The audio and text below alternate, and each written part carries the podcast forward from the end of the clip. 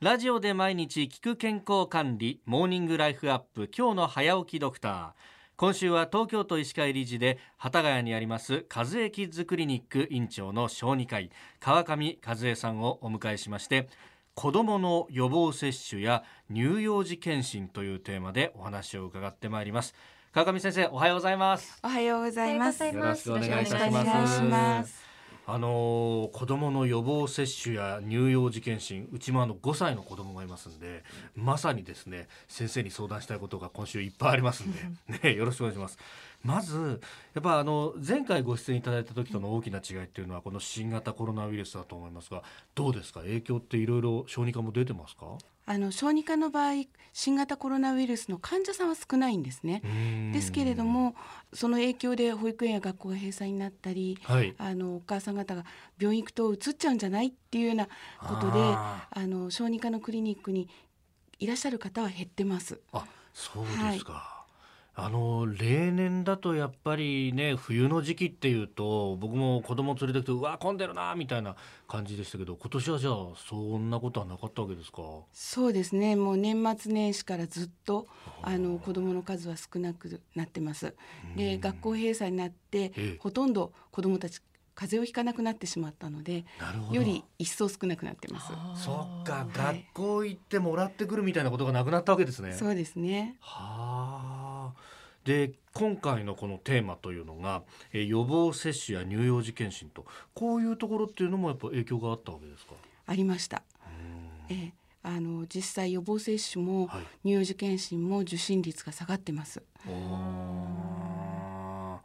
よくなんかねこれあのほら不要不急な外出は避けましょうとかあの時期言われましたよね。そうするとあどうなんだろう行っていいのかなみたいな病気じゃないしとか親として思っちゃったりしましたがそういうのありました？そうですね。一般の方にとっては予防接種とか検診は不要不急って思われがちなんですね。ええええですけれども私たちから見ると、決して不要不急ではなくっあの必要な時期に必要なことは受けていただきたいものではあるんです。あの母子手帳を見るとねあの予防接種の欄っていうのは結構最近は子供いっぱい打つんだなと思いながらこう見てるんですが本当タイミングタイミングがかなり細かく分かれてますよね。あれはそれぞれに意味があるということですか？そうですね。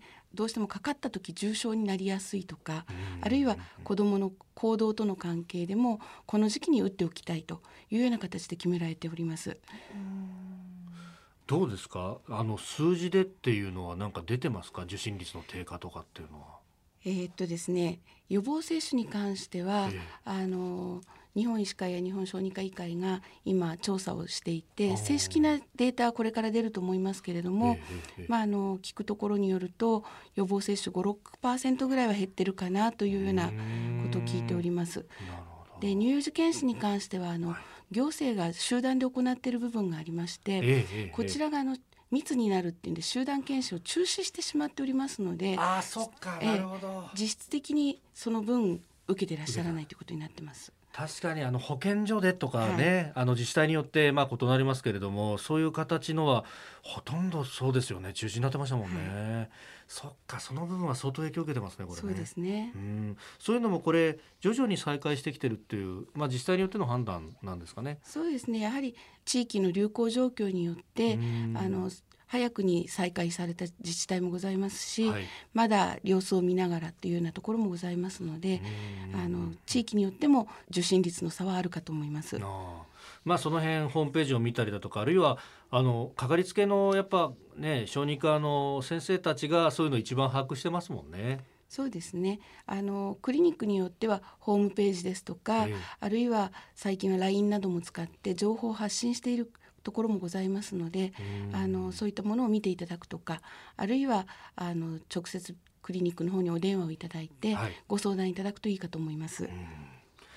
えー、明日は予防接種その中身必要性についても詳しく伺ってまいります。和江キッズクリニック院長川上和江さんでした。先生明日もよろしくお願いします。よろしくお願いいたします。ありがとうございました。